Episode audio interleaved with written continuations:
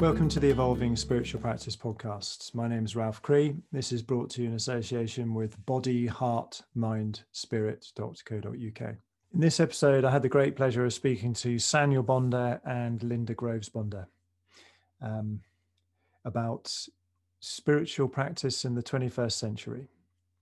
They have worked with so many uh, of the premier spiritual teachers of the last few decades.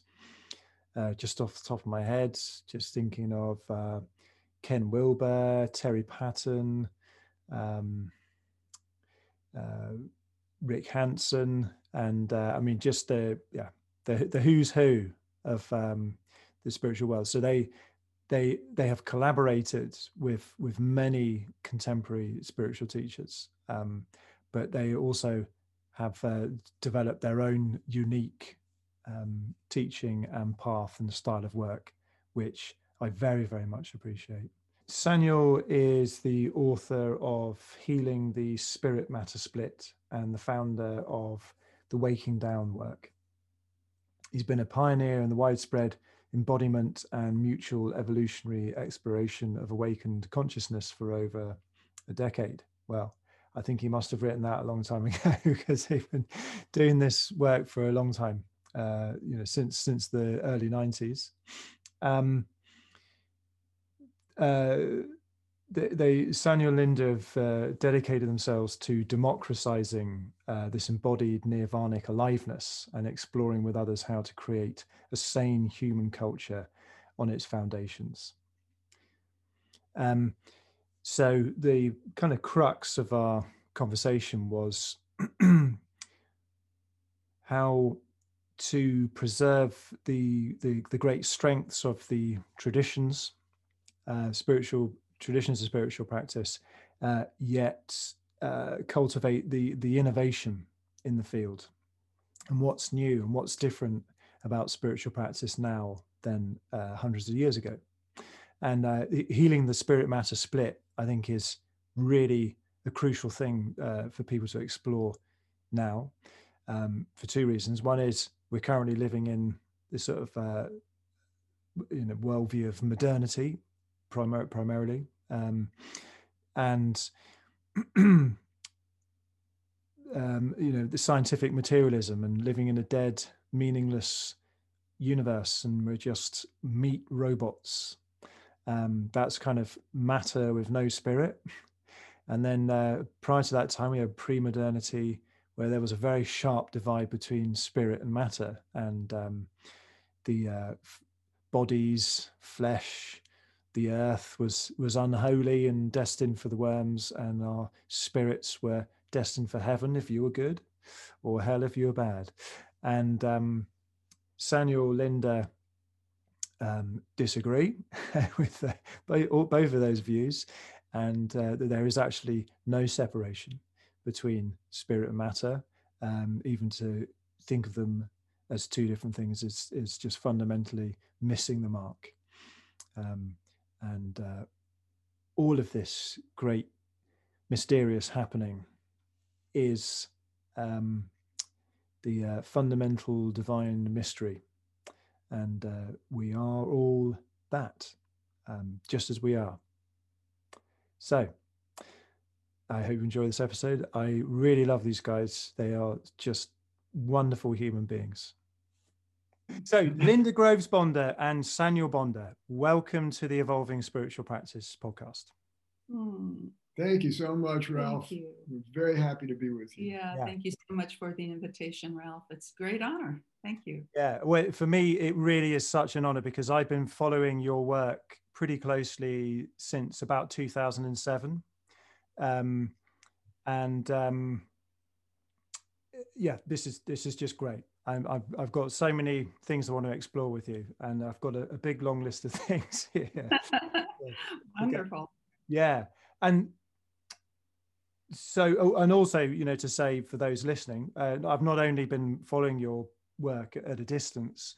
Um, in the last few years, I reached out to you and have, have had some sessions with you individually and also some group sessions. You do these wonderful Zoom gatherings called virtual heart gatherings currently. Um, I mean, if someone's listening to this in 10 years' time, then they may not be happening still. I don't know. but at the moment, as of 2021. Um, and um, yeah, so it's been, it's been a it's been a, a really wonderful journey for me uh, working with you. And just to give listeners an idea of, you know, why why why I uh, sought you guys out with your particular uh, speciality. I thought I'd just very quickly sketch my kind of path towards getting into a situation where I really needed help that your is your particular uh, speciality, if that mm. that's okay. Yes, mm. absolutely. Cool. We're all ears. okay. Oh, and I, in ter- I so in terms of exploring your life path, uh, both of you, I, I would direct people to the Buddha at the gas pump interview, the first one that you did, because you know that you go into quite a lot of detail about your kind of history and um, Very good. Uh, I would I, rather next go over that again today. There's some other things I wanted to, wanted to do, um, and it's a, it's a really good podcast episode, and um, uh, I, I, would direct listeners to go and listen to that. But you, you can just take from me that Saniel Linda have been around the block for many decades, and uh, they, they, yeah, very experienced people in this domain. So I just want to paint this. Um, this this kind of overly simplified caricature of of my um, path. So obviously this is lots of factors all playing at the same time, but I'm just going to zero in on a one kind of aspect um, of my spiritual journey. Um, and uh, it kind of it's along the theme of like a response to the pain of living, I could call it. Mm-hmm. Um, and uh, always had a kind of fascination and fear with uh, you know that, that kind of dual love and hate relationship with the darker side of life so when i was a child i i remember i was fascinated with sharks and snakes and um but i was terrified of them and i re- really distinctly remember wishing that i could click my fingers and all sharks and snakes would disappear and it was like my way of wanting to make the bad things in life just vanish. Uh. And um, then when I was in my late teens and um, early 20s, I got very into magic, um, as in Aleister Crowley magic, Oriental magic, you know, that kind of thing, magic with a K, um, shamanism, the sort of um, pre Buddhist Tibetan traditions and, and stuff like that. And really, when I look back on it, what I wanted to do was to was to become like a sort of all powerful sorcerer and dominate life, basically, because you know I just couldn't deal with the pain of living. Um, and then um, was reading Aleister Crowley's autobiography, and he crucified a frog once, and um, in in the service of his magical activities and I thought it was absolutely revolting. And I thought, this is not a path I want to go down um, at all.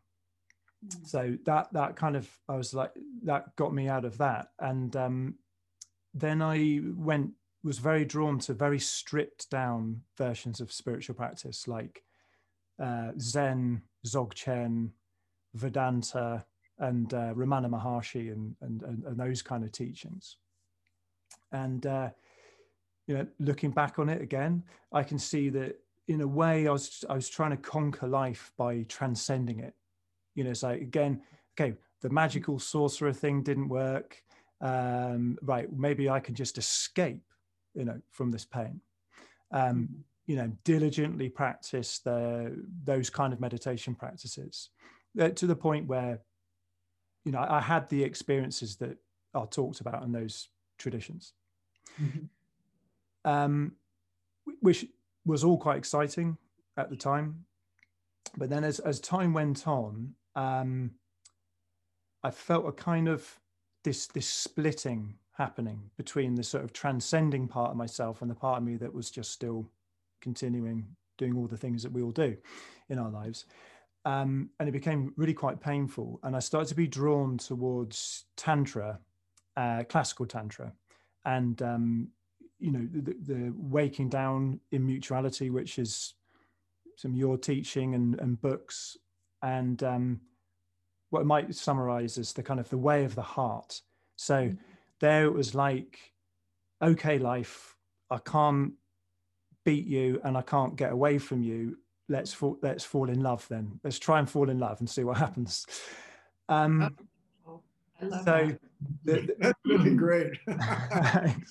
so I mean, it, it, this this is a caricature of my. You know, it's been way more detailed, and of course, all, there's all these things are overlapping. But I, I want to make a point here for the sake of other people who might find themselves in a similar situation to, to what I've outlined. Um, then, so you know, uh, uh, during this time, I was also doing integral life practice. So I started that in about 2007, um, and so integral life practice in a way is like piling on a big bundle of different transformational practices, creating a chaotic system that um, the, the, the, the kind of pressure increases in that chaotic system and then a phase transition has to happen. And so I, um, the, the, the practices I was doing in body, heart, mind, and spirit weren't necessarily integrated.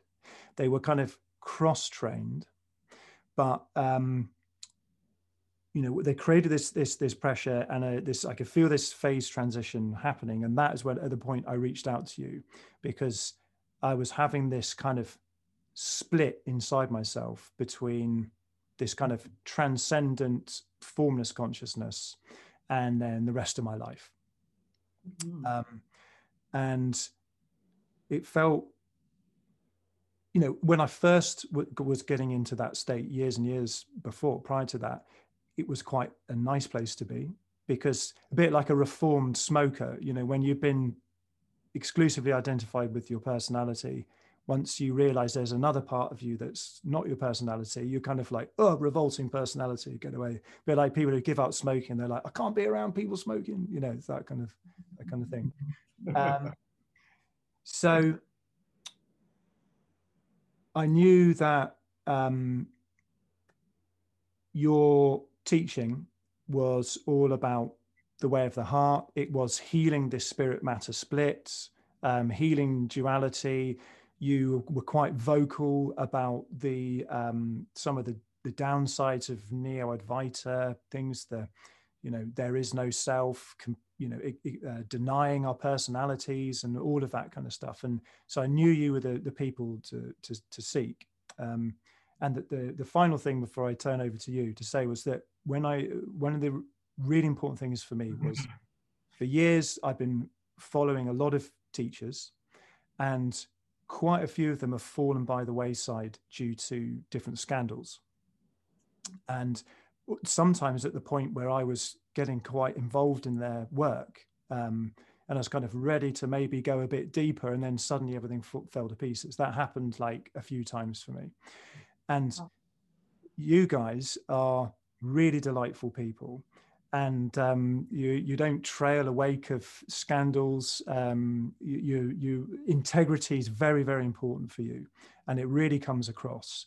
And so at, at a distance, I was watching just to be sure. I also checked in with other people um, who had worked with you, and um, then then I then I actually contacted you and we did a session, and you know the rest is history. But that just for people listening, I wanted to sketch out that path because you you may find yourself doing similar things to me, and I, I don't mind openly admitting you know some of the uh, dead ends I've been down. Um, and um, there we go. So that's that's that's how I met you guys, um, and where your particular expertise uh, can really help the sort of situation I might have outlined there. So that was a bit of a long preamble, but uh, forgive me for that.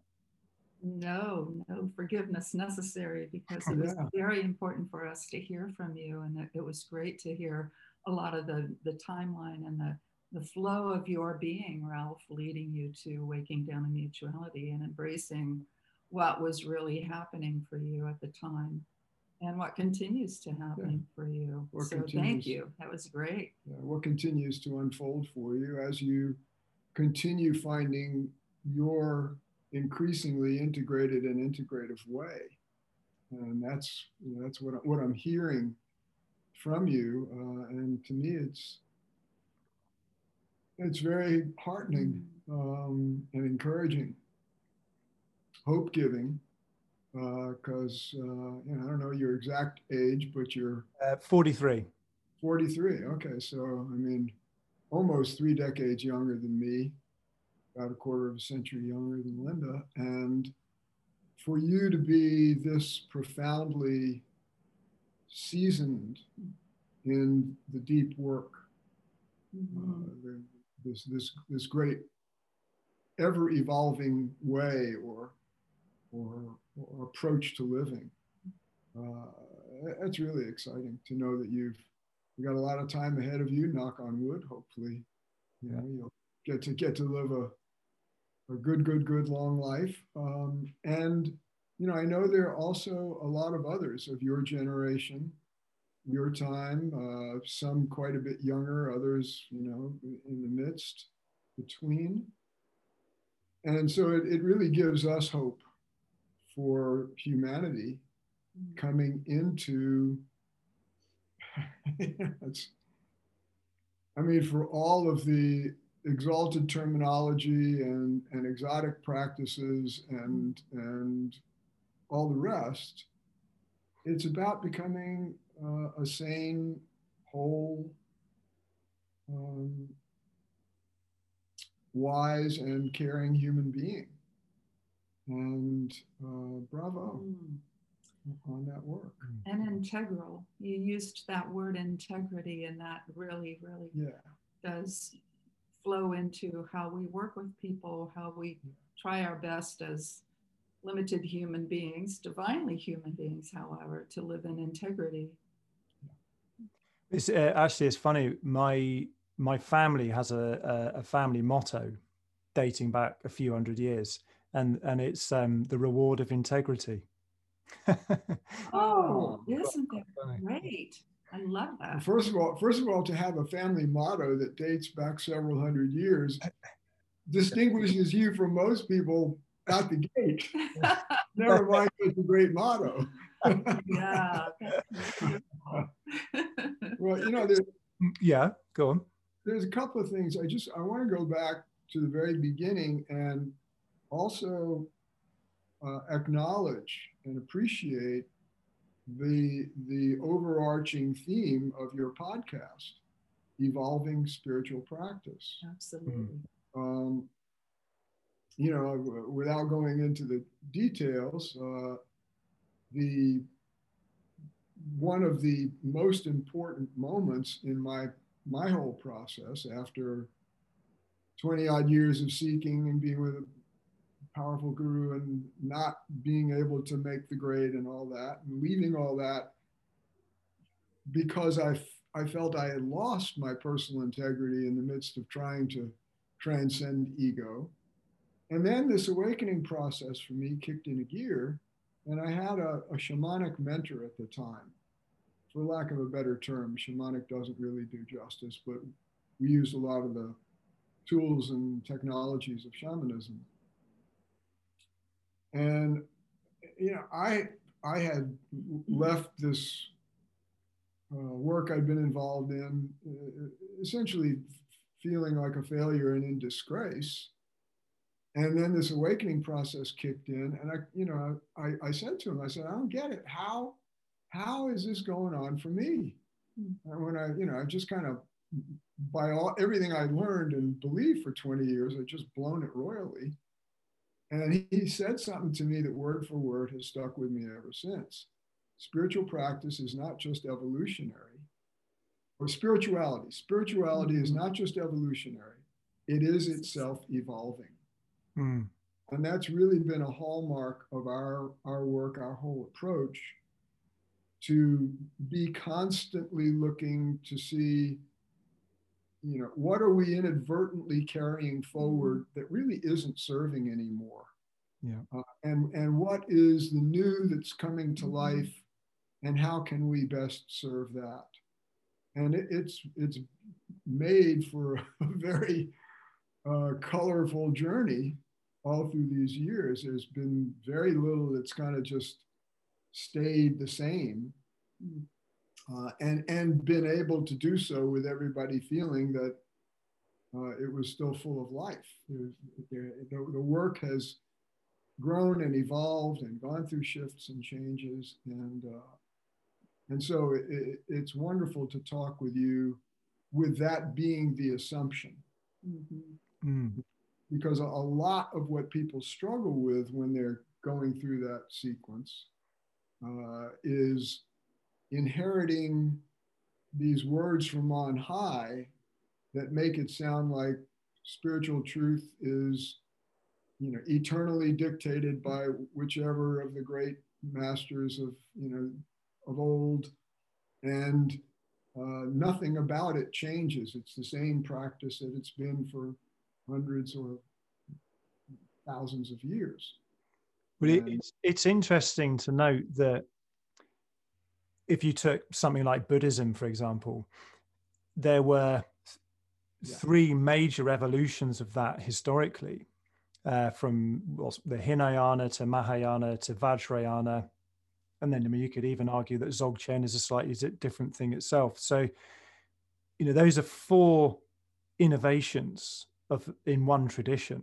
Exactly. And we we look back at that from the distance of history, and we're like, oh, okay, it was great. They made this, the, you know, this um, innovation happened when Mahayana Buddhism was was was created, and look at all these great teachers who were breaking the mold, and and then the Vajrayana teachers, and um, you know, and it uh, wasn't that fantastic, you know, what they were doing, all these innovations, and but then we don't like people innovating now. You know, it, it's kind of interesting that it's like it, there's a, at a safe distance, innovation's okay. You know, for people. Yes. Oh Great way to put it. Very good. and um, I mean, the, the thing I love about your work is you're innovating all the time. So I know, I think it started in about 1992 for you, around that time, I, I believe. Yeah. And then, you know, your things haven't changed. Uh, um, you know, it's, it's still recognizable, um, you know, very much so but you're you're always tweaking, tinkering, coming up with new uh, things and you know um, different processes, and and I and I love that, and you're very open about it, and you're not you're not like pretending that you that you haven't been innovating, you know. For sure. Mm. Thank you for that. You were going to say something else. No, that's okay. okay. You were going to say something. No, I'm, I'm, I'm good. So. Okay. Well, so the theme of of of, of this this episode um, is what what does spiritual practice look like in the 21st century, and so there's there's kind of a traditional scheme in meditation that is presented in things like the the the ox herding pictures of Zen Buddhism, where and and other areas where roughly you kind of start off being exclusively identified with your personality then you start meditating, whatever, experience your formlessness or uh, void. Um, you know, that's the kind of circle in these ox herding pictures. And then afterwards, you kind of reunite um, that emptiness, that formlessness of uh, pure awareness with your personality and other people, and you're that happy monk coming back into the marketplace with a gift with a bag full of sweets you know giving them to the kids. That's the kind of like the end of those those ox herding paintings. Mm-hmm. And so we've gone from sort of personality to formlessness to some synthesis of the two. And your your te- the, your work is slightly different to that that you don't necessarily have to follow that complete sequence. And that there's the see the, the the benefit of the sequence that i've just outlined is that it has a long history you know thousands of years of people doing that. Yes. so you're kind of you know there's a safety in numbers in that sense but the, the downside is is that you can get these kind of splittings that happen. So you know as i was saying you know with, you can go very very deep into this formless awareness um, and kind of push very hard off your personality. Um, and that kind of happened for me. Um, and but it, it doesn't have to be that way as, and that's as far as I, if I'm understanding you guys correctly. And I mean, I would like you to explain what what's different about the way you see things, or you teach them, or the, the way you practice now. Mm. Yeah, thank you, Ralph. Yeah, I really appreciate you bringing in the spirit matter split because what you're mm-hmm. speaking to with this this pattern, this teaching that that is venerable and honorable for many, many years and really works for some individuals, which is really important.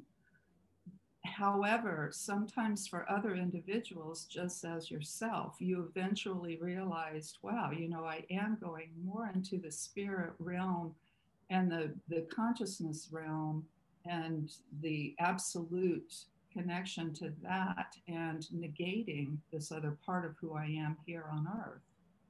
And so bringing those two together works really well for, for people who have had a realization as consciousness and then realize there's still something missing. So then they look for the embodiment aspect and embracing personality, embracing relationships.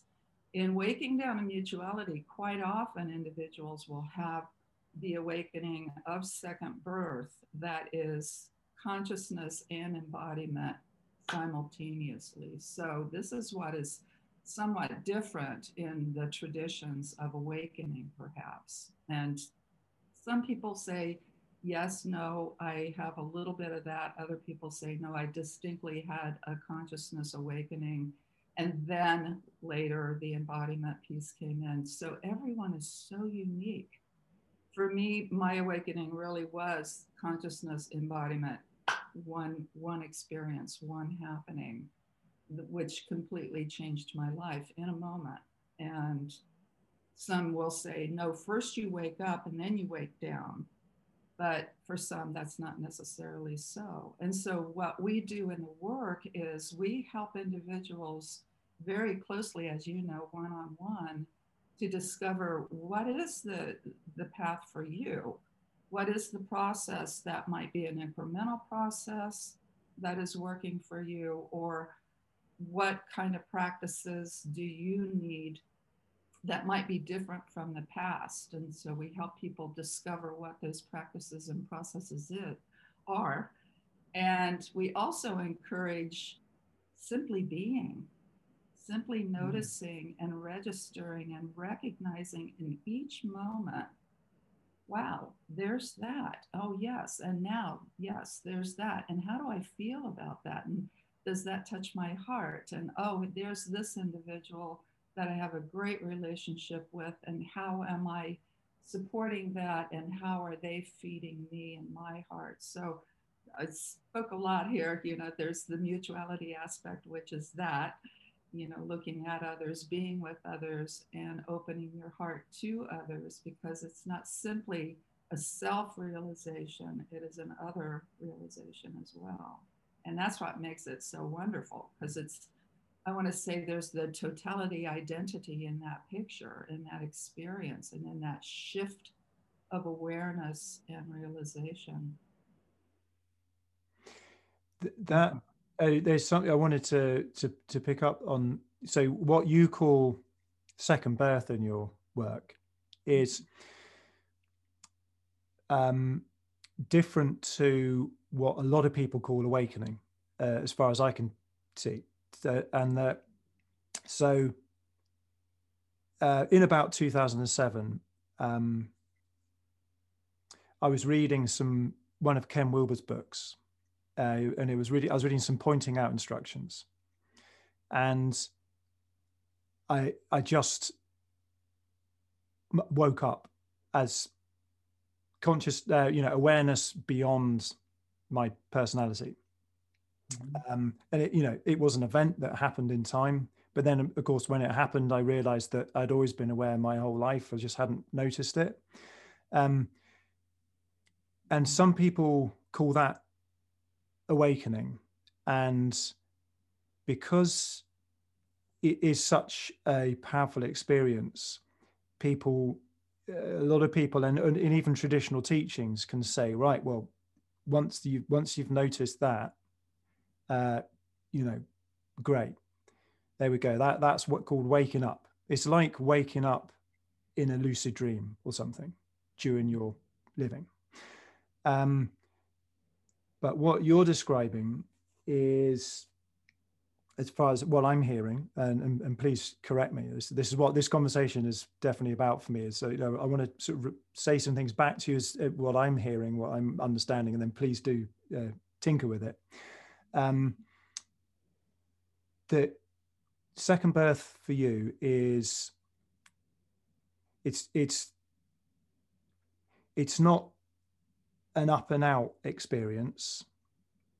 It's kind of perhaps up and out and in and through at the same time. Um, so, I mean, my experience in those at that time was was a bit like suddenly popping outside of my life in a way. Um, although there is no space and dimensions don't really mean anything from that, but you, if I can describe it that way. Um, whereas what you're talking about is a kind of a, a landing in, um, you know, uh, an intimacy. It's an intimate experience rather than kind of, than a kind of um, going outside of. Or uh, it, it, you're saying it's an embodied. It's, it's consciousness landing in your body in, in your body into every cell, and you, you know, unifying that, doing up the zip. Uh, you, so you have this this amazing book, Healing the Matter Split, which someone else did your artwork, I understand, but it is the most beautiful piece of artwork. It, Isn't it? Yeah. on one on one side, so it's it's a zipper being pulled up. Yes. And on one side you've got blue, which I presume is like the sky, sort of transcendence. On the other side, you've got like an earthy terracotta thing. And the pièce de resistance of this image is the zipper is fractals, Mandelbrot fractals, and it's zipping and like for me, when I saw that image, uh, something happened to me, and um, and, and, so it's, it's this kind of like the zipping of, of it together. Now we are we are squarely in the territory where words really do not do justice to this, and it's very hard to point to this experience. And I and you, I'm, I'm you can tell I'm fumbling around, but so but I mean you know you're the best people to describe this. That what's different about what you call second birth to what a lot of other people are calling waking up, where they're just waking up to being aware of awareness, mm-hmm. simply. Yeah. Great, great question. Uh, Jump right in. you want to say something? well, real quick, since I kind of opened. Yeah, go for it. A little bit. Um, first of all, second birth awakening is second birth awakening. So it's not an experience and it's not a split, um, obviously, which we were talking about. There's consciousness, there's spirit, and there's matter. It is the embodied conscious awakening. And so it's very solidly in every, as you said, every cell of your body. Now, individuals do have very profound samadhi states, you know, um, connection to the source, if you will, where you your awareness is not in embodied. It's not in your personality. It you are you are in the void so to speak. I've had a couple of those experiences. When i had second birth it was very much not that. However what i realized in the awakening of second birth was that what I had been experiencing as spirit over here and matter over here, and I knew that there was still something missing in between. The two came together and became one, or as Saniel coins, the onlyness of conscious life. And I knew in that moment, it was in a meditation in Saniel's room and gosh, many years ago, 96 now. Yeah, in your, in your Greenbury apartment. I knew in that moment that it wasn't simply a, an experience that would come and go, that it that felt and became very profoundly every part of who I was. And I could feel me not just being in the field of consciousness, but me being consciousness and very aware of my awareness as me, recognizing consciousness as me. So that may sound, as you said, the words kind of are hard to to put out there, you know, with the experience itself. I, I think some sometimes imagery, you know, people often turn to poetry and, and imagery and, and that kind of thing. And that's one of the reasons I, I just that book cover of yours, that image. Yeah. Yeah. Thank you so much for it, it transmits something. Yes. Thank you. Thank you for acknowledging that. You're the first person who's ever marriage. who's ever spoken to it. We felt it was quite an achievement that cover. So thank you. we have help with that. We did have help. I'm forgetting yes. who it was. Yeah. Anyway, um, yeah, this is an ongoing project for us. Really, has been continuing to clarify what is this work, this process, this approach, whatever you want to call it, and how does it differ from the traditional approaches and discoveries? And, and if so, how? And from very early on, I mean, in both of my first books, the first one was called The White Hot Yoga of the Heart. And Subtitle was Divinely Human Self Realization and Sacred Marriage A Breakthrough Way for Westerners. And the second one was Waking Down Beyond Hypermasculine Dharmas. Something, again, about a, a, breakthrough approach, because it, it felt to me like something had happened that was completely unexpected in many ways. It, it, it had aspects of you know clarifying consciousness and mm-hmm. you know other other dimensions of, of the total process have reference points in various traditions and approaches to growth development transcendence integration and so on but the the essence of the event uh, appeared to be distinctive and it's actually taken even until relatively recently, it's really been in this last decade, that we return to a focus on the heart with a capital mm-hmm. H. And we began to develop, I don't know what you'd call it, it's not exactly a motto, but it's sort of a, you know, an essential message. Uh, the sun, S U N, in your heart, capital H, is rising.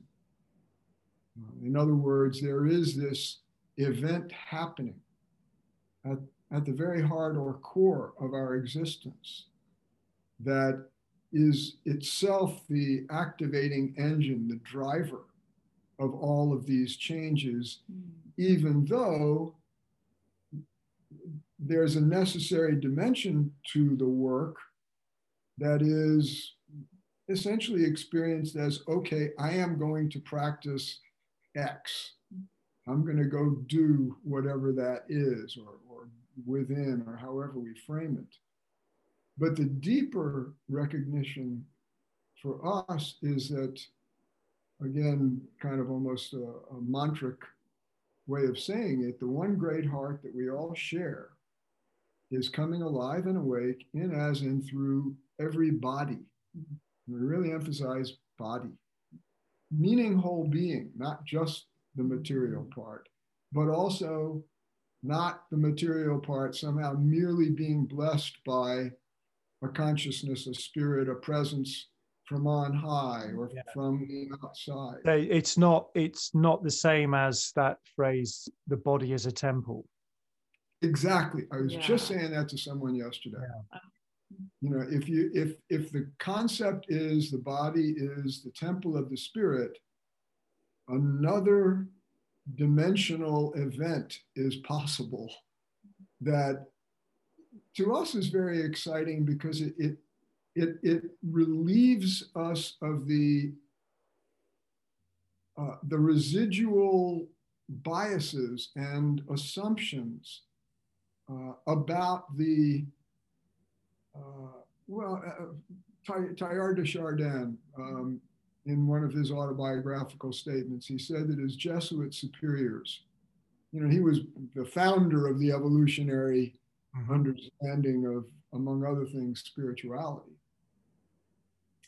But he said his Jesuit superiors drilled into him that matter is, this is pretty close to a quote, at best the lowly handmaiden of spirit, and at worst its mortal enemy. Mm. And you know that kind of says something about our, at, often at best, ambivalence about this bodily existence.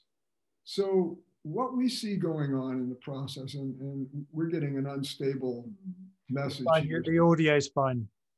Okay. Uh, what we're seeing happening, and, and from the beginning, the reason I called it a second birth is because though I'm not a trained biologist, um, so I can't, you know, vouch for the, the biological science of it.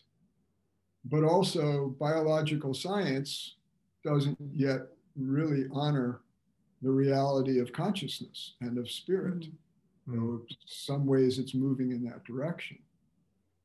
But a way to see it is that there's an activation of our total nature that occurs in this process that is analogous to what happened when the sperm and the egg uh, joined and that tremendous uh, event catalyzed the whole development of an embryo and you know shazam. Nine months later here comes another fully formed little tiny human being. And in this case however in the second birth this time around that conscious principle becomes increasingly self-aware so that the event is one in which consciousness and matter are taken through a next iteration mm. of something like a conception, gestation, and birth process. Mm.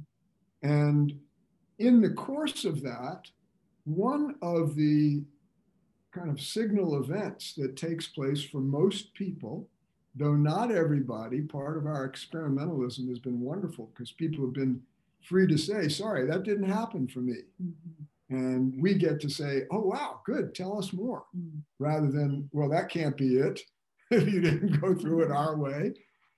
But part of what happens is that for some people, and Linda was alluding to this, there's literally no distinct moment of the, the quote unquote waking up of consciousness or that discovery. I like the way you yeah. say you kind of like you, yeah. your beingness popped out of your body almost, or, or was felt to be transcending, including but greater than mm.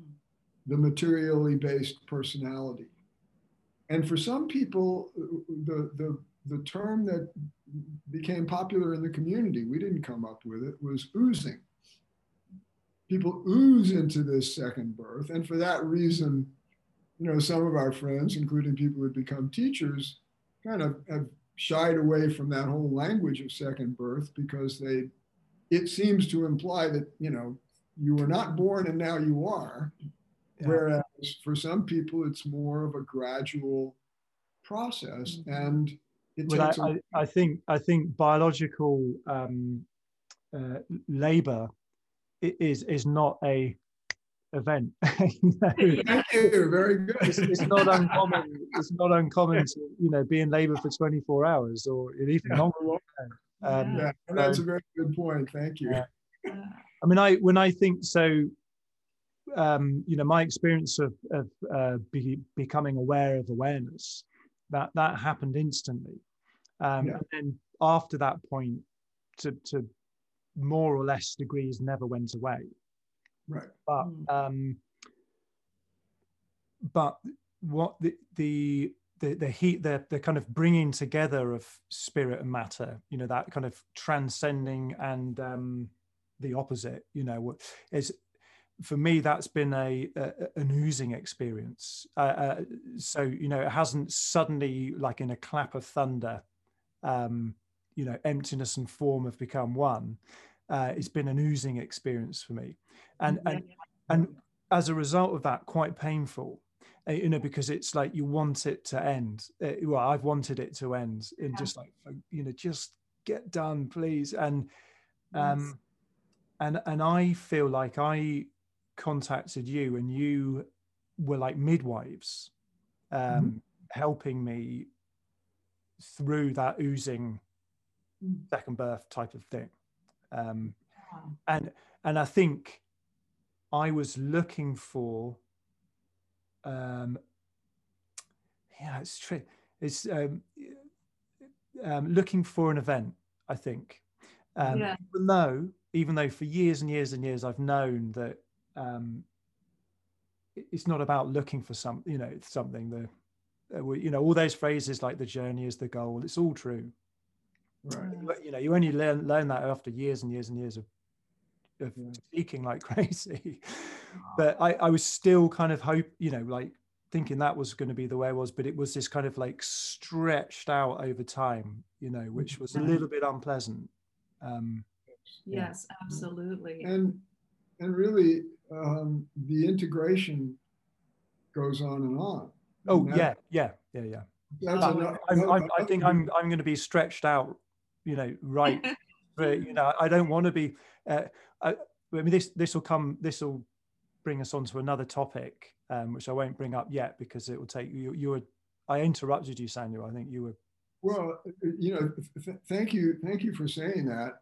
Another thing we've said over the years is great. You've had a second birth. Welcome to your second life. Now you've got to figure out what that is. Mm-hmm. And it's not by any means a, a head figuring merely. Yeah, exactly. Though certainly it takes thinking things through, discernment, etc but it's an ongoing process and there are you know a number of ways to delineate stages within that awakened living. A lot of the people we work with or you know a good number of people we work with now in that kind of coaching midwifing way that we we, we work with people uh, quite a, a good number of them have been awake in this fashion for a decade or more, even 15 years or more. And they're discovering, they're coming up against next challenges, next necessary emergence kind of transitions that now there's again no map for. And it, this time around, however, it's even more the case, as Linda likes to say, there's no cookie cutter. There, you know, it's not like, oh, check in with Saniel and Linda, they've got the map. Whatever we've got that's mapped, we deliberately keep as kind of stark and simple as possible because the more you map it, the more disproof is going to show up in the living of it by people. Yeah. But I, I, oh. I oh, just wanted yeah, to sure. finish one piece. That term waking down came out of my own experience where I didn't know how up in my head my what I like to call the center center of gravity of my identity was. And in this kind of version of a witness awakening, we call it embodied feeling witness consciousness, not just the witness. When that took place for me, and that language actually came out quite a bit later, there was such a coming down. Mm and, and a, a grounding of that center of gravity of my identity in the heart and also the whole body. And much later, it's dawned on me, well, that actually, that falling down is a, a secondary event that's made possible by the, the total heart nature coming increasingly alive and awake. The identity shift it's got that downward quality to it that's not the main event of the whole life, but is one of the symptoms, you could say, not using the word negatively, or transitions that becomes possible for people. So more and more that greater heart nature literally brightens, in some ways literally and in some ways figuratively, the whole being and propels us into these further transformations. And it really doesn't, it doesn't look anything like, well, um, my body is the temple, I am spirit, or I am a spiritual being having a human experience. And there's other language that, no, no, no, no, no, this is an org- the organism's own event. And uh, yeah, I'll stop there. I wanted to quickly just jump in and, and respond to a piece that you spoke around your process, your path being a little difficult, you know, and and frustrating at times mm-hmm. because you were looking for an episode or an experience to happen, you know, the thing to happen in a moment. And that's so common with so many people. And then how frustrating that can feel. That kind of speaks to the core wound. Yeah. Well, that, that was the thing I was was going to bring up. Yes. Um, yeah.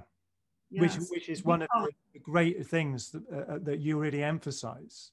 Yeah. Um, which I love so much. Yeah. So we also call it the heart wound of separateness and confusion. So basically, the heart wound, the core wound, is intuiting and knowing on some level that you are spirit, you are consciousness itself, and yet you have not realized the embodiment aspect of that. So there's still that split and confusion sometimes around what do I do next in order to get that experience or that full realization of conscious embodiment. So it, it, it's a torque and it can be really difficult sometimes for others and not so difficult for others. So it's again, it goes back to the individuality and um, how individuals show up and what is their needs. So, so. yeah, in in all different areas of life. Some people get things with hard work and some people just get it you know and it's just the way it's just life. Get over it guys. Uh, but, i don't mean you guys but just guys in general. No, of course, people get over it people. Yeah. We appreciate that. And could be proven wrong but my sense is that the living of this kind of life has its share of ordeal. Mm-hmm. There is something about even if you popped into your second birth quality of awakeness with you know almost no labor or very little, um, that the process of uh, the, the further integration in our living of our full divinity and our full humanity. If you even want to use those words as if they were different, that's a problem right there. But you know, it, it's a it's a good way of good enough way of signaling. And you know, Linda was just saying uh, it was actually one of those great moments of a kind of spontaneous tinkering. Uh, been using this phrase, the core wound, for many years, distinguishing it from the spirit matter split in a particular kind of way. Uh, and people had issues with it. It sounds psychological or it sounds so negative or whatever. And then we we we branched it out or, or filled it out. Well, it's really a core wound forward slash wellness paradox, mm-hmm. mm. which is true. And, and you don't get to the wellness by going through the wound. They actually are realized to be utterly simultaneous. And you can never piece that apart. And you don't actually heal it. Yeah. You know, what, what changes is you become conscious as that. Yes. And eventually, in 2018, we were having a gathering here at our home, and I was talking with one of the people there, and the phrase "the heart wound" popped out of my mouth. but I was seeing it in my mind with a capital H. And that was an important distinction because a lot of what people tend to struggle with is an assumption that the core wound is kind of like their core issues. Yeah.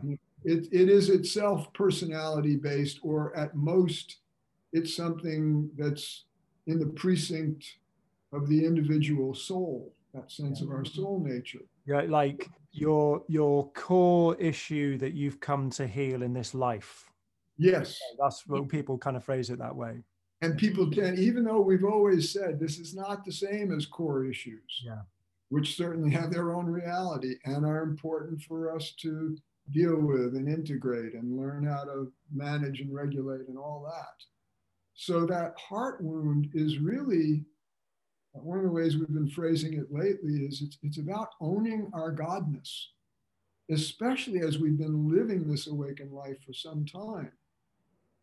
Allowing the psyche to become imbued with the, the attributes of divinity without losing the clay feet on the ground and everything that goes with it, including the capacity to recognize having hurt someone and say, I'm sorry, and being confused and despairing and going into deep grief and all the rest of our natural human capacity.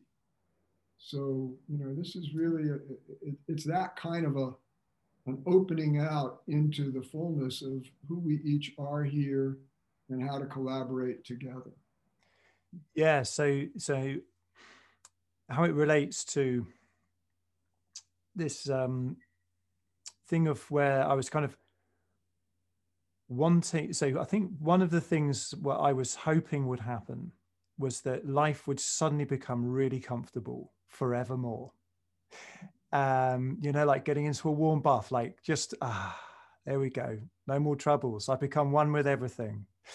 And this teaching that you that you know, I, I great is it great relief, deep relief that you great relief. Great yeah, relief. yeah, I read read that book. Yeah. um, because I'd heard you talk about it before, and that so the archetype that was kind of the archetype for me for a long time was the kind of bit like the stone Buddha statue. But mm. Increasingly, it's becoming more and more uh, Jesus. And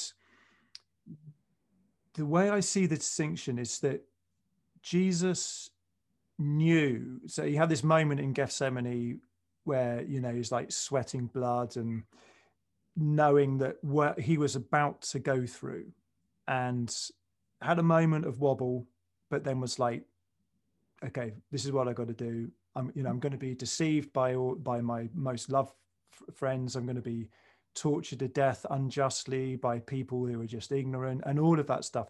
And in a way that is the story of all of our lives. And what jesus did that was different is he knew that and then voluntarily live that way.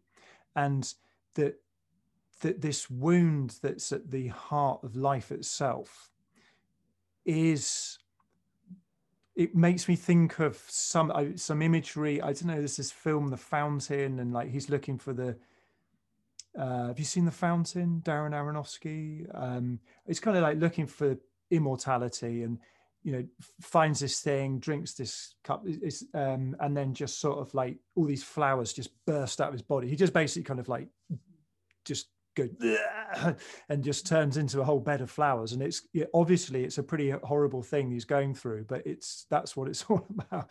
Um, that um so this kind of feeling of being oozing and stretching out and kind of think, oh, when's this going to come to an end? At a certain point, it dawned on me that that's missing the point, and that this kind of this oozing and stretching and being pushed and pulled is part of this the pain of the the wound at the heart of life. And and that it it's not about so there's this there's this great pressure in the spiritual culture therapeutic culture wellness industry and stuff to heal all wounds you know just just tidy it all up and mm-hmm. um, and and also in a lot of the spiritual traditions the meditation traditions those kind of classical enlightenment imagery from you know buddhism and hinduism and all sorts that um, it's the kind of final release from this burden that you kind of drop the burden but there's a kind of there's another move which i see really exemplified by jesus of actually shouldering that burden because that's what what the whole thing's not the whole thing but it's one of the key aspects of what is going on here you know in this great happening. Um and so i am kind of slowly letting go of that urge to you know just get get away from all the pain. And that there's something deeply meaningful about it so the, the times when it's really made sense for me have been in psychedelic experiences um, particularly with ayahuasca where the understanding of the importance of suffering and pain and what it actually does mm-hmm. for the world really makes sense. But when I'm not in that state, I find it very, very difficult to articulate, um, as you can see. but I can, I'm, I can feel there's something really important about the wounded heart at the center of life, and it, it's the, it, it's the fountain of beauty, of caring, um, of courage, bravery, all of those those good things, you know. And you don't get we kind of we're we're trained to want um, want all the goodies. You know, it's like okay, well, yeah, we'll accept that that that wound at the heart of life is there because because it's the it's the source of of all the pleasure and beauty and and and, and caring you know? But it's like we'll, we'll just kind of we'll bear that just because we want the good parts of it. And it and that's not it either. Um as far as i understand it but yeah so there we go. I've i've kind of gone bleh, like my mind is just oh i loaded just, out there for you yeah. That's fine go ahead yeah i quickly want to jump in about the fountain where you named off all, all the things and then there's also when you go into that pain and recognition of the the gratitude of the pain that opens up, up empathy for all sentient beings. All mm-hmm. creation. And connecting with that can open up the heart. And it doesn't minimize sometimes the pain that you are actually feeling in your own personal self in your to- totality identity once again or whole being.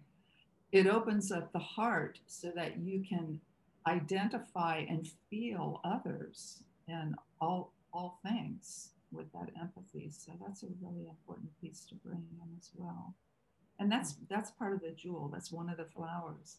Yeah. Yeah So it's the it's, the, it's a path to that feed that unification with with everything with, with through empathy. Yes. Yeah, and that's you know I, I love i love your your description of the transition from the stone buddha archetype to the living jesus but particularly that image of him actually holding his heart you know it's kind of like opening his chest and yes. there's his heart yeah, sacred, sacred heart. heart. of jesus yes. and it, it, seems to me that's that's part of the calling. You know, there's that that axiom. Uh, uh, let's go. From those to whom much is given, much is required. And so the blessing of this realization, this wisdom, this, you know, along with and as part of that great heart wound, the wellness is really quite profound. I mean, a hmm. big focus for us is helping people understand that there's a, a, a fundamental wellness and joy that really becomes unshakable in part because it is so organismically grounded. You know, it's, it, it's, it's not floating around somewhere and you're having to constantly be vigilant and try to reinforce it and all that. But at the same time, there is this identification with, sympathy with, empathy for the pain of living and, and the suffering that all sentient beings go through. And so there's there is a a Christ-likeness to the journey that we get to live out 21st century in our largely quite ordinary ways. You know, the, the time of the, the mythic great hero, that's over. You know, we're, we're in this together. And, and, and I think everybody's normal life is a genuine heroic journey. Every yeah. single every single person loses everything they love, every body they love. They will get ill, hopefully, if they're lucky, get old, all the maladies that come with old age, and you'll die. You know, like that is a run in the mill life. That's that is there is nothing more grueling. I mean, going to Mount Everest, you know, going down the Amazon River, you know, all of those are great things, but just a run of the mill life is as tough as it gets. Yeah. Mm. And this is, and this thank is, you. this is what, thank you. It's as tough as it gets. And this is where the godness becomes rooted in the 21st century through our evolving practice. That we, we get to live these lives in those ways. And the degree to which we become more and more, in some ways, identified with the infinite, even in our everyday daily awareness, is matched by the degree to which, sure enough, we are afflicted by the, the pains and, and the ordeals of being here. Um, you know, one of my, I'm not particularly a fan of Allen Ginsberg's poetry in general, but there is one poem he wrote that was uncharacteristically quite short. It's called, I think it's called The Work. And, and it goes, uh, while I'm here, I guess I'll do the work. And what's the work? To ease the pain of living. Everything else, drunken dumb show. Yeah. And on some level, you know, I mean, it's a little reductive. There's a lot more depth and dimension to it. But on some level, that's what we're here doing. Or like Ram Dass said, walking, walking one another home. Yeah. And I, I, I think there's there's a there's a difference between a person who eh, who's got who's who's established their recognition of themselves as the all um, doing that and somebody who is exclusively identified with their personality and they and they don't have one foot in the infinite so to speak yes. um you know it's like early in my life in my early 20s i was very into activism and you know student and um mm-hmm. I, I i kind of got burned out by it all because it was so distressing um and i didn't have I didn't have that kind of deep, even keel that you get w- with that feeling of, of, of, of, the infinite. You know, your infinity, um, and you're at you're, and you're at homeness with this very moment as it is. Um, and and there's a it's a very different thing nowadays. I'm still an activist in many ways, um, but I have so much more courage and reserves of energy to do it because because I'm different now than I than you know was back then, um, and um, yeah, Pete, yeah, I thought that was just an important thing to say. Yeah, thank you, thank you, and that's that's what that's what we want for as many human beings as possible, to become anchored in the all consciously and simultaneously be fully engaged in our everyday living, which includes uh, so many of the pains and maladies, both physical and psychological, emotional, relational. You know, all that's part of the deal. Mm. And, um, but, you know, it, it, it feels to me, I mean, just to kind of complete that a little bit, our work ourselves has gravitated into primarily well, on one level, we, you know, we want to reach more people. We have a major book we're working on together, and that's an exciting project, and we hope it'll reach a lot of people. But in terms of the actual in-person work, so much of it is serving people who are here already making a difference or mm-hmm. knowing that that's their calling and they've got to do it as best they possibly can and to help as many of that kind of people come into the fullness of this heart realization, capital H, whole being presence, and the, the paradox of being both infinite and finite. Uh, that's that's our calling, and it's become very focused. We realize we can't. We thought about creating another version of a kind of a teacher training program. And we, we realize that's not that's not it because it's not about getting people to all agree on the principles of our teaching as we articulate them. It's about helping them find out what their unique expression is. You know, maybe they'll quote us a lot, but maybe not. And maybe they won't be in a primarily talking mode. Maybe their service will be uh, much more expressive through the arts or, mm-hmm. or, or the caring professions or whatever. So it's um, one of the reasons. Uh, another reason why I sought you guys out is that um, I sought you out because I see you as authorities, uh, authority figures, but at the same time, you know, I I wouldn't come to see you if you didn't know something that I didn't currently know. um, or you know maybe I knew it already and you were just facilitating it out of me or whatever. But um, but at the same time, you, you're all about mutuality. That we're doing this together, and it's not. And and I know that you know, Saniel, you spent a long time um, as a student of Adi Da, and and Adi Da was like the you know the sort of archetypal authoritarian guru um, uh, uh, you know almost a sort of perfect example of it.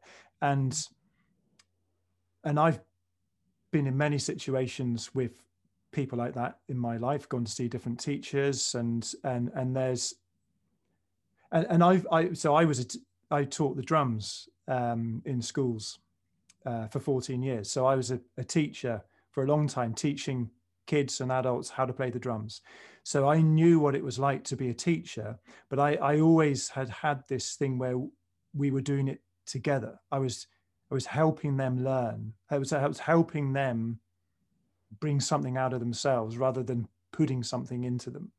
Mm-hmm. Um, so I, I, knew I knew what it was like to be a, uh, a good student and what it was like to be a good teacher, and I was really looking for that with people who could help with you know this great matter of living. you know, it's, it's not like playing the, you know, it's kind of similar, you know, there are uh, parallels between learning a musical instrument, but you know, it's, it's a big thing. And you, you're, you're trusting. So I, I have um, prematurely trusted people in the past.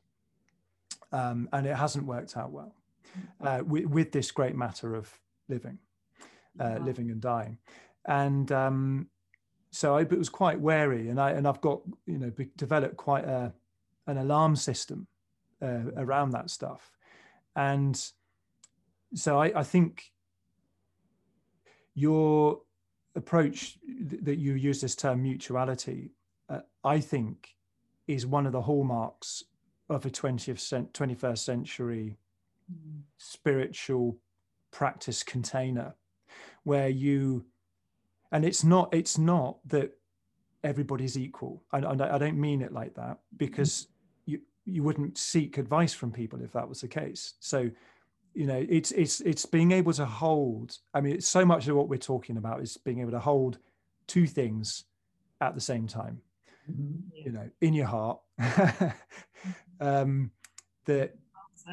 You can you, you, you know it's, it's important to seek people who are you see as authorities but at the same time you're working together to do something now maybe you could could say something about that please Yeah.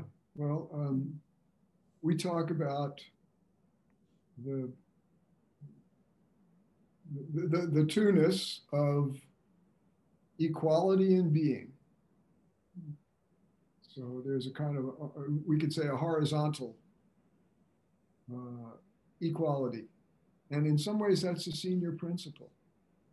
And then there's a differentiation, uh, an authentic, not a dominating hierarchical uh, display of skills and capacities and so forth, but one that is there for the betterment of all, uh, such that we go to other people who know. I mean, if I wanted to learn how to play the drums, you know, I'd get online with Ralph Cree. You know, I don't know how to do that. yeah it's, it's Uh, a, a potentiating hierarchy Exactly. Ah, Beautiful. Thank like you. I'm going to quote you. Yes. Exactly. It's a potentiating That's beautiful. hierarchy. And to keep it grounded in the equality, but not flattened out. Yes. You know, so there, there's always a dynamic tension. And, and you know, if you if you're looking at it as horizontal and vertical, it's we call it a kind of a hidden cross Mm, in human nature. And sure enough, there's a certain crucifixion that we undergo, living that out, working things through, given that everybody's got their stuff and there's all kinds of inherited projections that we tend to have to deal with, you know, in our interactions and so forth, and in ourselves. So yeah, thank you. That's uh, there there is uh, i won't name this teacher um, but there, there's a teacher who i was very interested in their work um, for a long time and i think they took the we are all the same too Mm. far and to the point where they had students teach really early like almost straight away like actually teaching making videos that other people were watching. And i and i was watching these videos and i was like there is a distinct difference between this um uh, neophyte is that the right word? I don't know like someone you know this person who's, who's just yeah. they've done the weekend workshop and they're now teaching and uh, and the actual teacher. Uh, it was like well i want to watch the teacher's videos not this other person's and uh, so yeah that was kind of people going too far the kind of we're all the same we're all equal you're all awake you know you don't need to do anything to you know Yes. Yeah. yeah. Well, what, one thing that I, I wanted to uh, talk about was um, monogamy, uh, like a long term monogamous relationship, as a, a kind of powerful practice in, um, you know, showing up and cleaning up and, you know, our. Uh, it's it it's it, uh, if you were to live as a so there was a time when i really wanted to be a hermit living in a cave um, and actually i i did spent six months solo backpacking in the wilderness in scotland um, and after that after six months i was like no no this is actually not what i want to do. And i went came back and i um, i actually got married at the t- you know after that and um, you know had, had a very intense relationship which um, was you know very transformative in many ways. So um and i'm i'm um, married uh, we've been i've been to, together i'm actually in my second marriage um but we've been together for 10 years and um you know it's been I wouldn't have it any other way. In my own life, you know, that's how I I, I really like this as a container for. Well, we re- we reflect things to each other. I mean, if I was in a cave on my own, um, I wouldn't have another person bouncing myself back to me, yeah. and it, it's kind of. Um, you know, it makes it, it, it's a frictionless life in a way being a hermit in that sense. I mean obviously it's difficult being a hermit. I'm not saying that's easy but um and and that friction when you when you spend day every day for years on end with a particular with a with a loved loved one that you something re- really powerful happens. And i and i think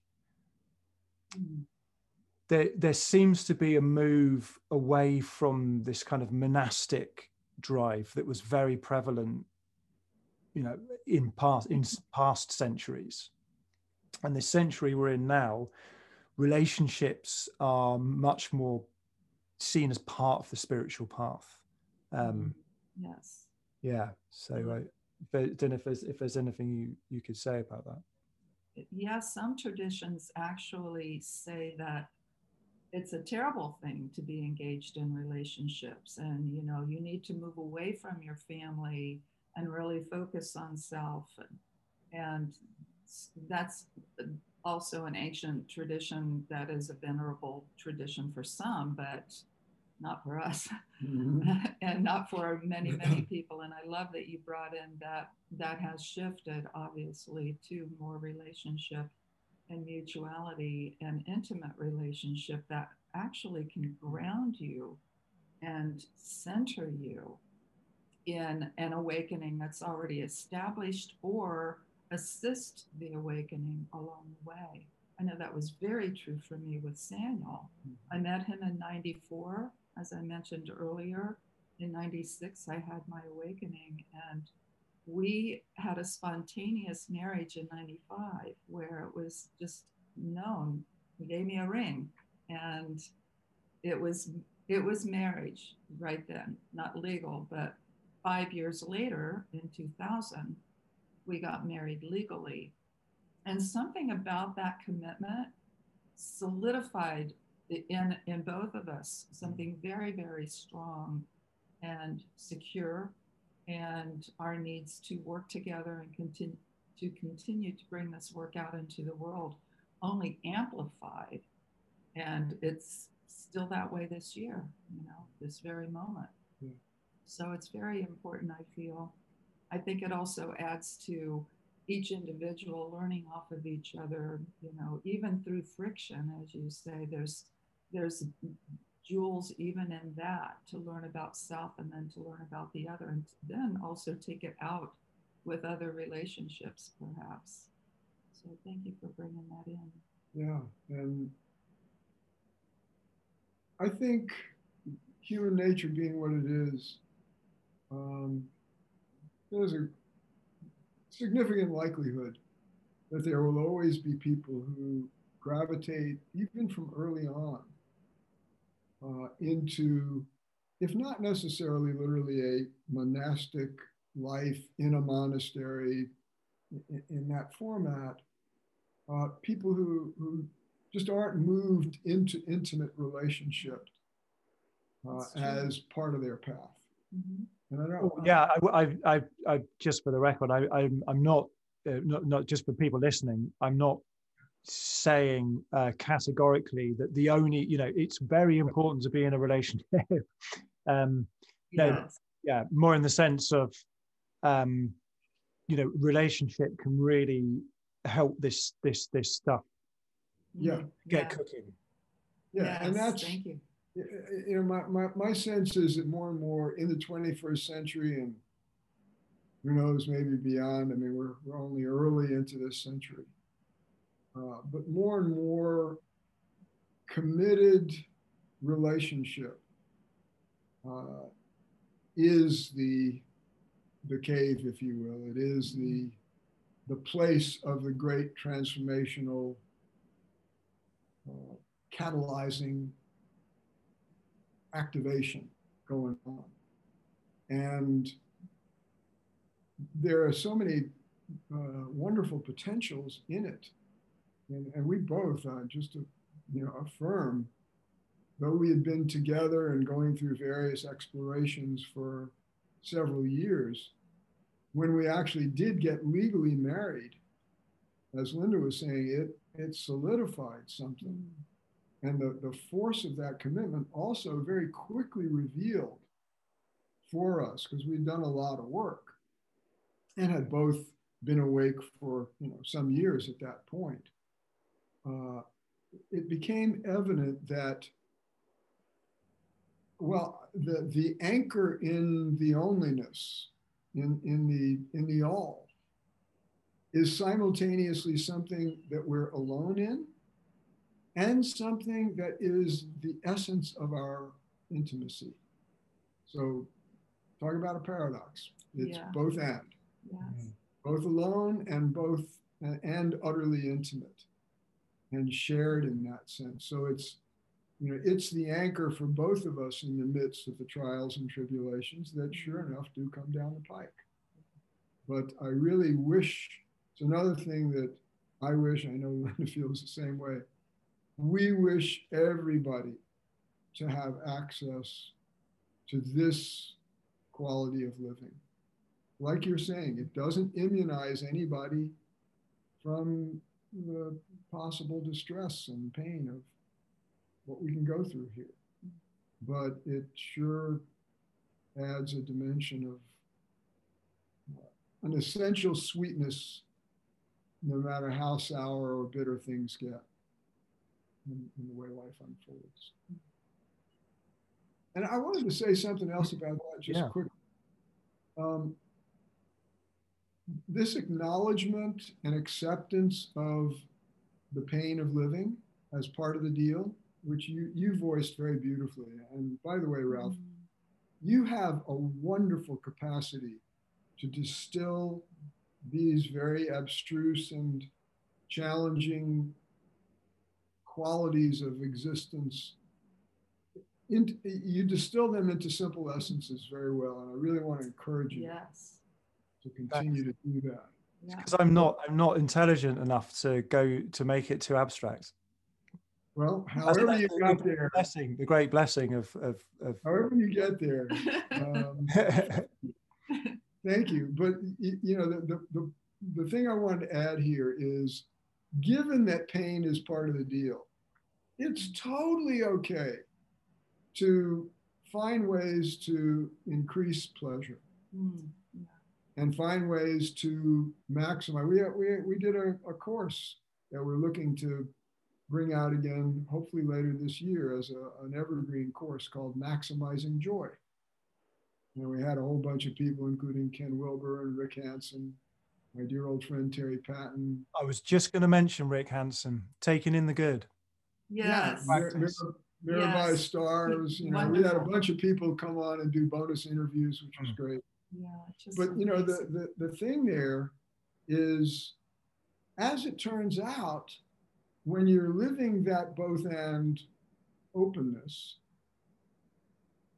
what's pleasurable winds up having a capital P. You willingly undergo certain kinds of pain and distress and ordeals that you know don't look or feel very pleasurable at all but they satisfy the deeper call of the being mm-hmm. and that becomes the ultimate pleasure and it includes the capacity to veg out in front of a movie, you know, do all the ordinary stuff, as well as the deep holding of someone in their growth and transformation. Yeah, that makes me think of two things. One is, so Rick Hanson has his practice he calls taking in the good, and mm-hmm. you know, from his sort of neuro dharma perspective on it, uh, you know, we're, we're, the way he describes it, we are wired up to focus on negativity much more than positivity because you, you know it's much better to mistake that stick in the road for a snake five times than to just see what you think is a stick and go oh it's just a stick. Ouch. Well, i'm dead you know um, and that when something good happens to really drink it in because it is it's nourishment. It's it's like a it's an actual food for our soul. Oh, um and um you know they there's something about the kind of spiritual traditions that have that kind of valorize an austerity you know mm. uh, particularly in the sort of you know, I did, well, I mean, actually, I was going to say Christian, but it's it's there in the Indian traditions, and you know, uh, very much, and um, that there's something base about pleasure, or or, or savoring pleasure. It, there's mm-hmm. something lowly uh, about that, and um, um, uh, uh, yeah. And then the other thing was that there's you were saying that some so if you were living this awakened life you know uh, that some of your activities may look very unpleasant for somebody else but you were saying that they have a, a, a pleasure with capital p for that person and it makes me think of having children. So i've got two kids they're five and seven and it's mm-hmm. been the best thing i've ever done in my life. Um, but it's it's been extremely hard work but it's it's been it's been so meaningful that you know I would call it it has been my pleasure with a capital P to raise my two boys. Mm-hmm. but it's been horrendous at the same time. And you know someone who doesn't have children would would look at what I've been through the last 7 years and think that does not look good to me you know it's not fun. But there, there's a distinction between that kind of like you know there's a distinction between between pleasure and something being meaningful and yeah. Yes. Yeah. Yeah. Uh, go ahead i, I wanted to jump in a little no, bit please. here. I so appreciate what you're saying about raising your boys and yeah the pleasure and the difficulties you know of raising any child is can be a stretch and yet there is so much love present in that and then I want to go back to what you were talking about um, pleasure being different for individuals, you know, and how a lot of times, as Rick Hanson points out, you know, we tend to go to the negative. We forget sometimes to actually open up awareness and recognize the little subtle joys of everyday living. You know, could be so simple, could be as simple as me looking out the window and seeing a beautiful bird fly in into the bird bath taking a bath. Wow, you know? And so I think it's important for each of us to find these little moments of joy and gratitude for what we have in place here in the moment as human beings and then spread that to others, right? Mm-hmm. So here's a quick story. Just the other day, we live on a horse ranch. We rent the home here on, on a horse ranch but it's a working horse ranch. And a young man who works here on the property saw me the other day and said, Hey, Linda, you know, I'm, I'm having a horrible day. So I spent quite some time with him, just asking him questions and saying, Well, what's happening? You know, why, why are you feeling down? And he's telling me, and I said, Okay, well, you know, you can hold that. And I was su- suggesting some things, and he said, Okay, yeah, well, you know, it's, it's really hard. And I said, yeah, it's really hard to be here, which is one of the chapters in Great Relief. And he said, yeah, it's really hard to be here. But I, I wanted to segue into helping him notice what he actually has in place, the, mm. the, the miracle of what he's created yeah. and who he is. And I started naming off some things. And I said, well, what about the new house that you just moved into in Petaluma? And he goes, yeah, yeah, it's a really cool place. And then what about your music? And, and he's going, yeah, you know, and so it shifted.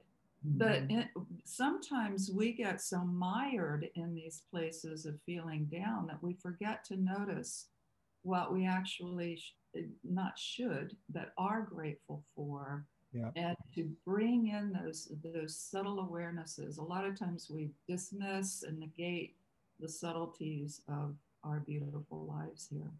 And I think that's what people can do for each other in relationship. You know that what that conversation you were describing Yeah. could have uh, so easily been a conversation that I have with my wife, you know, Uh.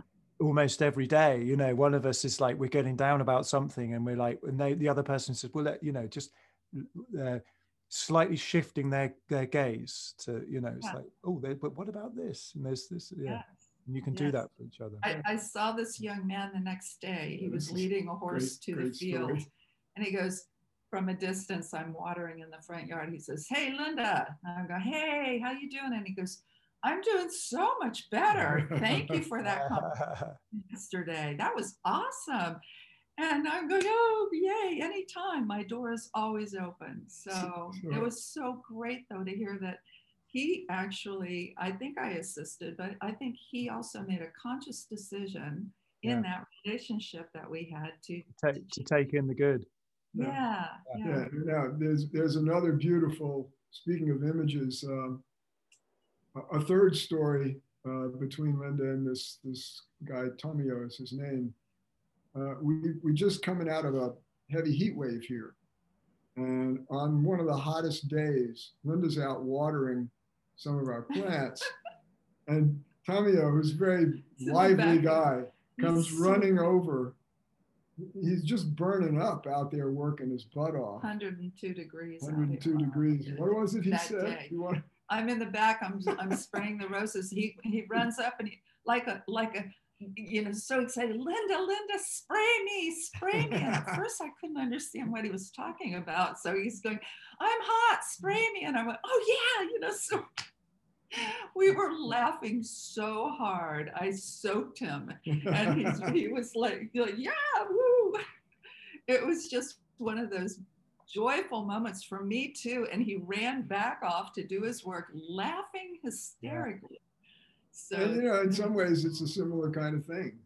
Yeah. You know, helping one another out in Yeah, those ways. yeah, but you know, speaking of um, Rick Hanson, you know, Mhm. one of the great images he came up with for that curious dynamic of where our attention goes automatically uh, is uh, the negative is like Velcro for us. yeah, mentally and emotionally, whereas the positive, the pleasurable, is like Teflon, Yeah. slides right off. Yeah, It takes real work. We like to call it learning how to not add unnecessary reactive suffering to the inevitable pains of being alive.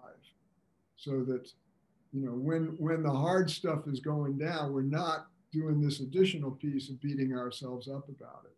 Yeah. And sure enough, everybody's got, you know, the pain points, the triggers, the the old wounds and traumas, where you know we tend, like you're talking about with you and your wife, you know, we'll tend to descend into a self negativity on top of or in addition to whatever it is that life is presenting us in the moment. And learning those skills is definitely a major part of 21st century uh, evolving spiritual practice. Yeah. I feel like it's super important. once when I was um, about 19, I took some LSD and I went to the New Forest, which is like a big forest in the south of England. And they have loads of ponies there.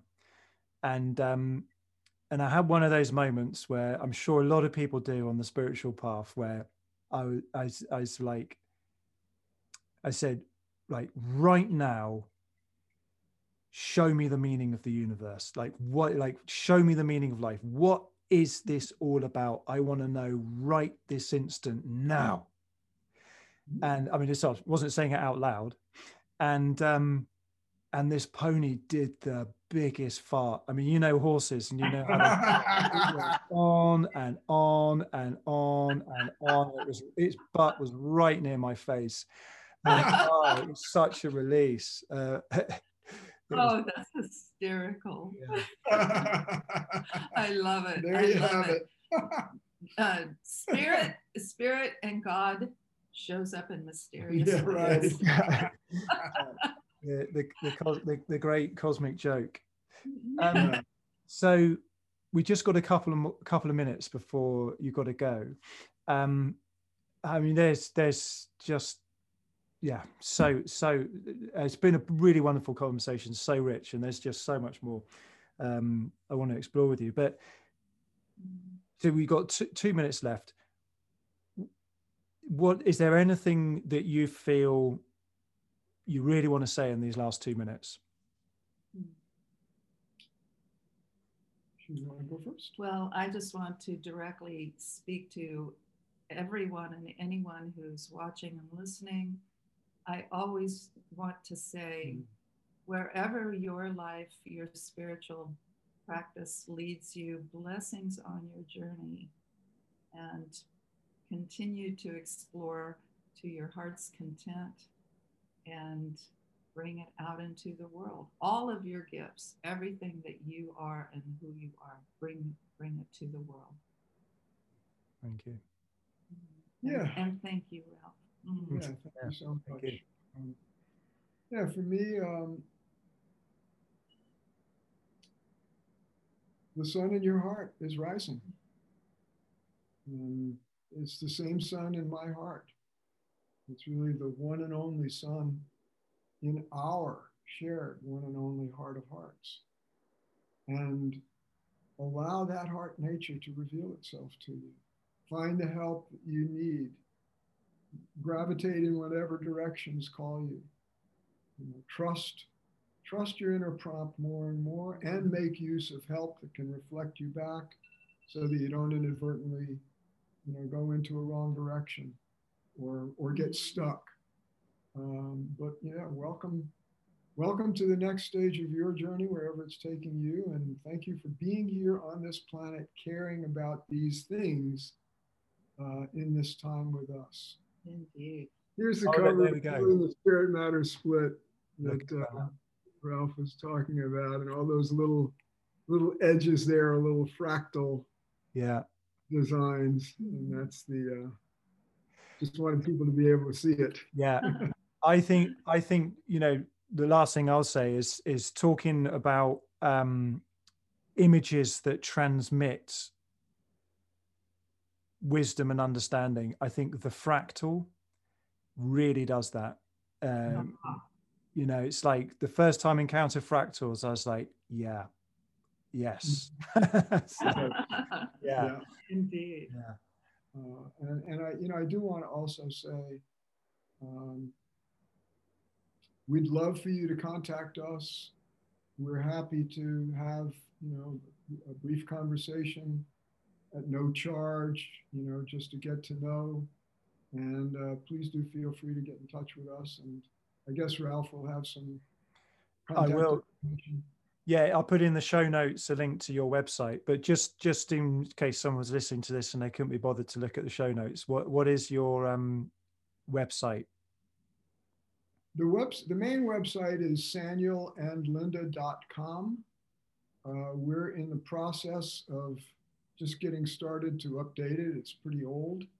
But particularly if you go to the calendar page at sanielandlinda.com, you'll see listed there the main events that we're offering, which include several kinds of events that we offer each month.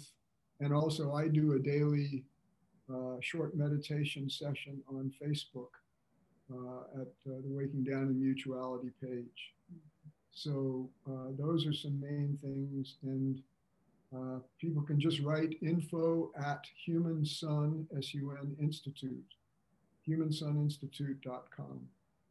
Uh, right and say, yeah, I'd like to like to get in touch with Saniel and or Linda and uh, yeah you know, please make sure they, they get my message. We, we will love to hear from you. Yeah, great.